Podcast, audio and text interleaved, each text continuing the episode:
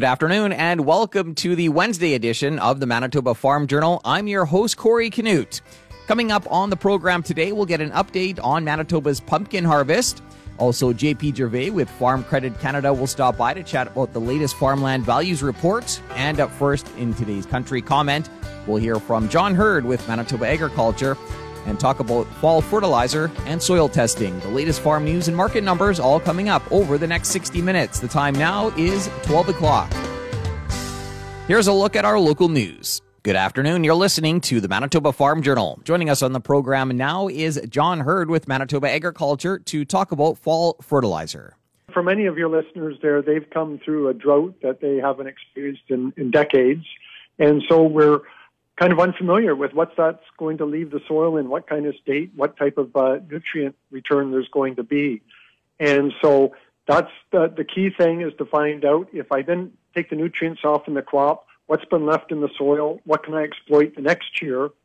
And then the other whammy to that is, you know, I just called up my local fertilizer dealer and, and I'm able to get urea for, it works out to be about uh, uh, $910 a ton so that's 90 cents per pound of nitrogen. That's that's pretty high, and if we can cut into those uh, expenses with some in-soil reserves, that's good news. Have you been hearing? Are a lot more uh, farmers are they getting soil tests done this year? Yes, yes. I think those the folks that uh, it's their their expertise to take soil samples uh, with, with trucks, take them to two foot samples. They've been quite busy getting over fields, doing analyses, and uh, we're fortunate. We, we do have a bit of a heads up as to what those results are. And when we look at Manitoba, we have in, in much of the area that was, uh, I say, drought affected, uh, uh, parts of the southeast, Red River Valley, and the Interlake area, over 30% of the samples are coming back with 100 pounds or more of nitrogen. So considerable savings there for the 2022 crop if we can put those nutrients to good use. What's uh, fertilizer availability uh, like? I haven't heard any problems with availability. It's just that I'm sure that uh, the sticker shock is there. I don't think it's a, a, surprise. People have maybe been aware, of been hearing that fertilizer prices are are very strong, and that is the I guess the, the message for farmers is is how can I best make use of the reserves that I have. So we, we'd expect that uh, those that sample, they'll be making alternate plans for uh, uh, crops, or at least to reduce some of the nitrogen applications, perhaps. Uh, one of the challenges, Corey, has been that uh, growers been getting these high values back and wondering, can I grow soybeans successfully when I have that much nitrogen? Uh, 15, 20 years ago, when we were seeing soybeans coming for the first time through this area, high levels of soil nitrogen really uh, challenged nodulation. They reduced the number of nodules per root, and then at, towards the end of the year would leave the crop short. So we were cautious about putting soybeans on high nitrogen soils. Not so much anymore now that we've built up a good uh, reserve or supply of native uh, rhizobium in the soil. They're maybe better able to tolerate these high levels. But the other thing high nitrogen levels do in the soil is that they increase our risk of the iron chlorosis. So growers would want to make sure that they are selecting a variety with good tolerance. And then I guess there's a third thing really should bring people's attention to is that based on the soils we have and how dry it's been, uh, we are are very wary of herbicide carryover residues. Uh, some of the companies have been fairly upfront in suggesting that uh, rotations may need to be altered this next year. And so there's a number of factors that are going to affect people's uh, rotation plans. You know, herbicides they used, the amount of nitrogen carried over that's there, etc. Farmers uh, who are planning to, to put in fertilizer, is that something that uh, will be done uh, this fall or, or the farmers, will they wait till spring? I, I expect that the number going down this fall. Uh, past few years, it's been actually drier than this in the fall and really thwarted uh, application. We have had some uh, moisture earlier that seemed to uh, produce a soil that we can uh, work and we can for example, band ammonia or band urea into. Um, but but that does bring up another caution, Corey, is that uh, I see what may be affecting nitrate levels and certainly moisture levels out there is the rank growth of either volunteer crop or regrowth, or even if people seeded cover crops. Got to know that those things are taking nitrogen out of the soil. They tend not to return as much nitrogen to next year's crop as they take out, so they're depleters. The other thing they're, they're doing and, and depleting is soil moisture. And we have not had suitable recharge yet. So if you've got green stuff growing in the field, you're not getting a killing frost soon. Just be aware that that green stuff is not only depleting your nitrogen, but also our water and maybe next year's yield potential. That was John Heard with Manitoba Agriculture talking to us here today about fall fertilizer and soil testing. A look at what's happening in the markets this afternoon is coming up. Good afternoon. I'm Corey Canute. Farm Credit Canada says the average value of Canadian farmland increased by 3.8% for the first half of this year, compared to an average increase of 3.7% for the same time last year. Here's Chief Economist JP Gervais the strong demand in farmland that we have in the market really is, I think, driven by two things. One is the high commodity prices that we've had really since later part of 2020, beginning of 2021. So that really pushed revenues up in the first half of, of 2021. And then second, interest rates are historically low. We've never had borrowing costs this low in Canada. And I would expect those interest rates to stay low for quite some time as well. So all in all, I think that uh, leads to a very, very strong demand. And again, the supply is quite limited. It's, it's truly a supply and demand story in, in the most, uh, in the purest sense. It's, it's limited supply, strong demand, pushing up prices. In general, Prairie and Atlantic provinces reported the most modest increases, while Ontario, BC, and Quebec had the largest increases. And forward hog contract prices took a big jump on Monday. Tyler Fulton with Hams Marketing attributes the jump to the most recent Hogs and Pigs report, which showed a significant drop in projected market hog supplies over the course of the next six months and beyond. He commented on another factor. That coincided with a change in hog futures limits. They expanded those limits to pretty much the largest that we've ever seen before, or at least in my uh, in my memory. And uh, consequently, we saw the biggest move in hog futures and therefore forward prices that we've ever seen. It was a pretty remarkable day. And it reflects the fact that hog supplies are going to be down roughly 6%, according to the USDA, from year ago levels, which is um, very significant. That was a look at today's farm news. I'm Corey Canute.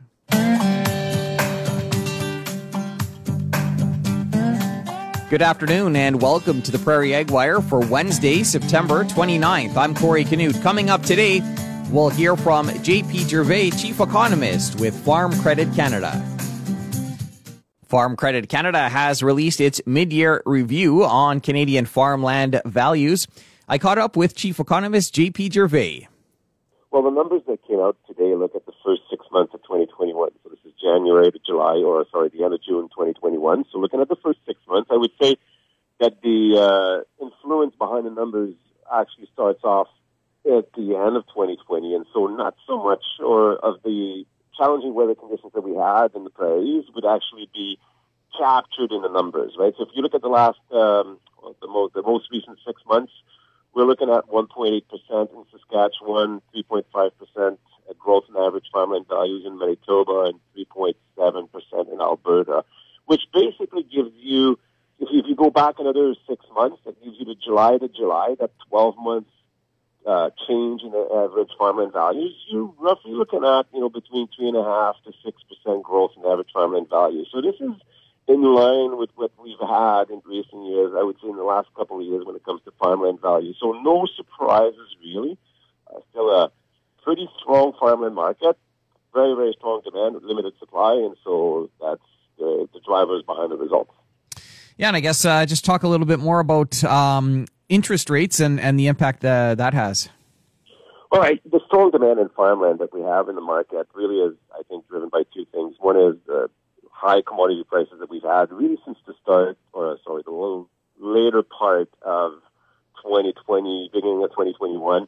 So that really pushed revenues up in the first half of, of 2021. And then second, interest rates are historically low. Right? We've never had borrowing costs this low in Canada, and I would expect those interest rates to stay low for quite some time as well. So all in all, I think that uh, leads to a very, very strong demand.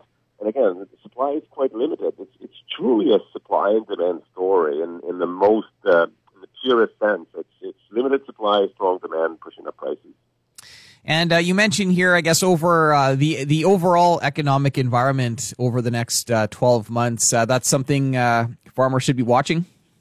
Absolutely, I'm going to keep my eyes on the challenging weather conditions that we had. What kind of an impact it would have on revenues, not some, also, just not just for the, the end of 2021, but as well for the uh, first part of 2022. Because really, when you think of the demand for farmland, it's about expectations of the, for the future, and so I'm just going to look to see whether or not, you know, farm operations are looking beyond the, the challenging conditions that we had for this summer and are still quite confident in the future. Because if you look on the demand side for commodities that we grow, I mean, it's still very, very strong demand in, in global markets. And so I expect prices with tight, uh, uh, tight inventories, tight supply, really in Canada, but also elsewhere.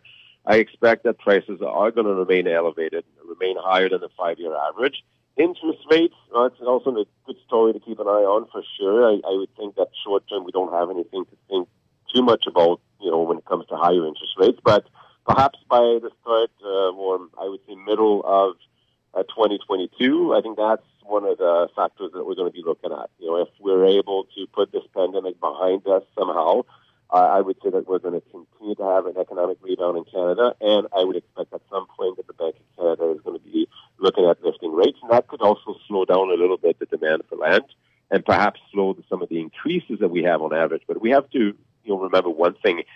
Farmland values are not increasing everywhere. But we have some areas where farmland values have been flat.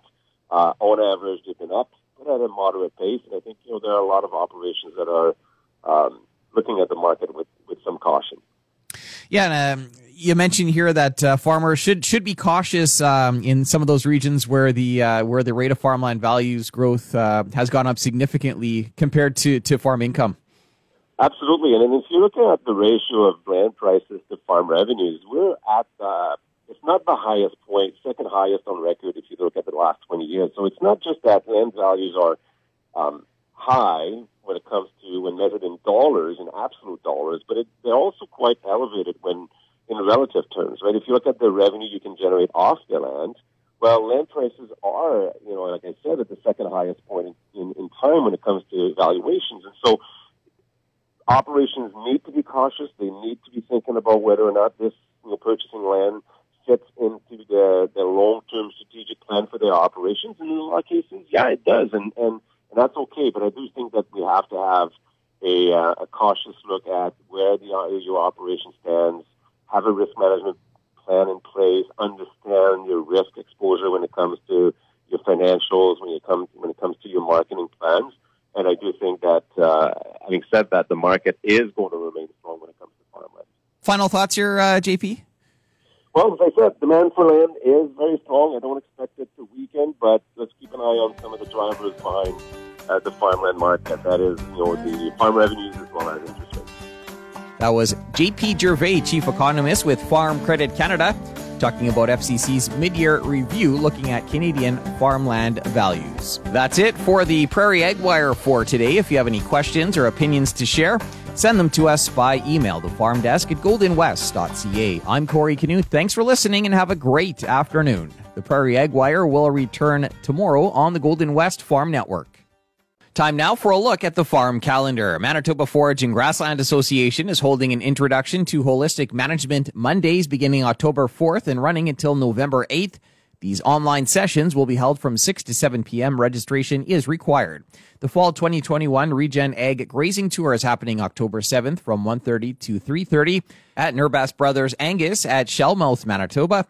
Topics of discussion include balancing forage to cow resource ratio, temporary fencing systems, and more. Registration is required. Visit mfga.net to register. Ag in Motion presents a post harvest information session October 20th. Topics include storing grain options, winter equipment decisions, and more. Visit the Ag in Motion website to register. And Keystone Agricultural Producers Fall Advisory Council meeting takes place via Zoom October 20th at 9 a.m. You can go to their website to register. Deadline to submit resolutions is October 12th. Continuing with the Manitoba Farm Journal here on this Wednesday afternoon, Manitoba's pumpkin harvest is underway. I caught up with Scott Friesen, who farms about 60 acres east of Altona. Well, so far the weather's been cooperating very well for the harvest. Um, it's uh, just been excellent weather for getting the pumpkins off the field. No mud to deal with, no dirty pumpkins. We um, cut them off the vine and then roll them into windrows and then uh, put them in wooden crates and take them home to get washed and put into the shipping bins.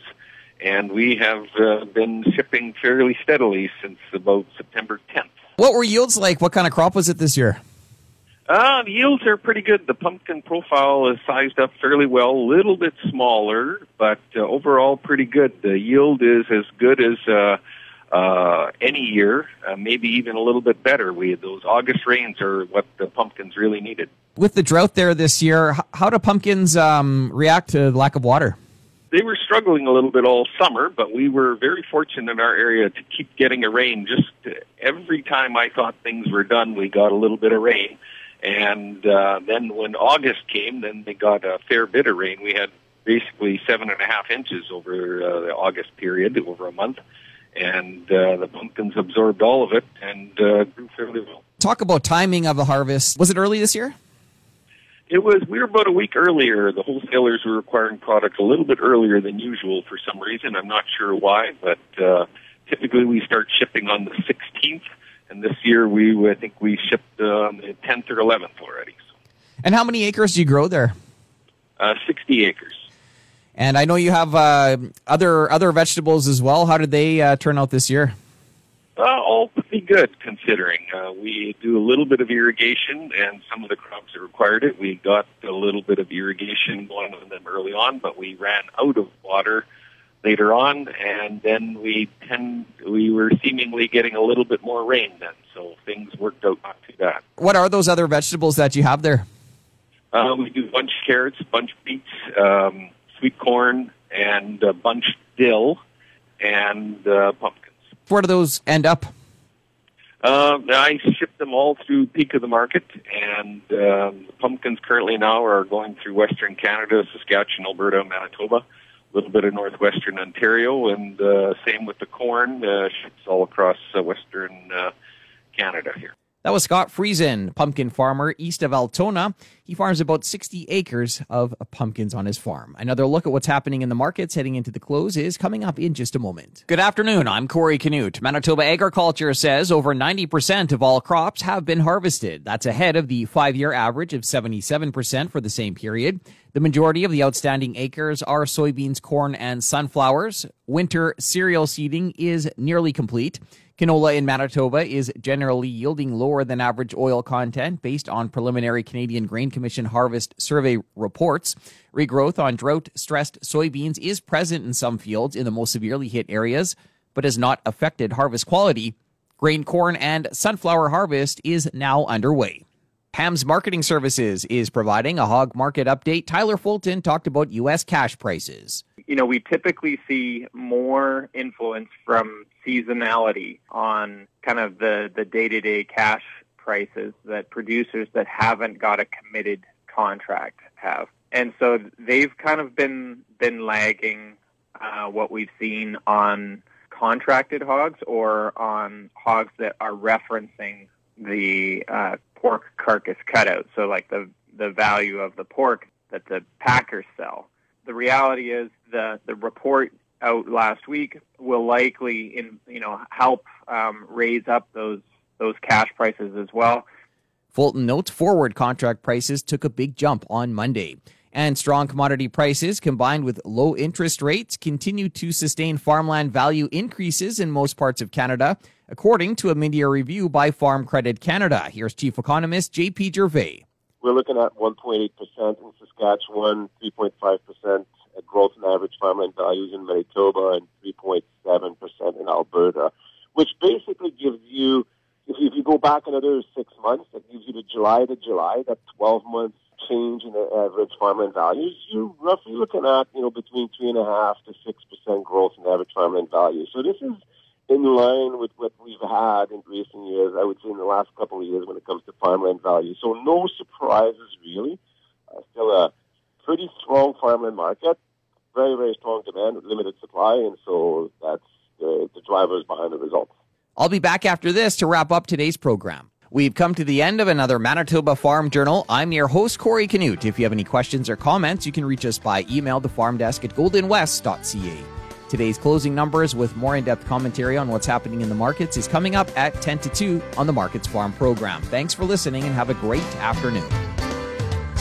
Hope you can join us back here tomorrow starting at 12 noon.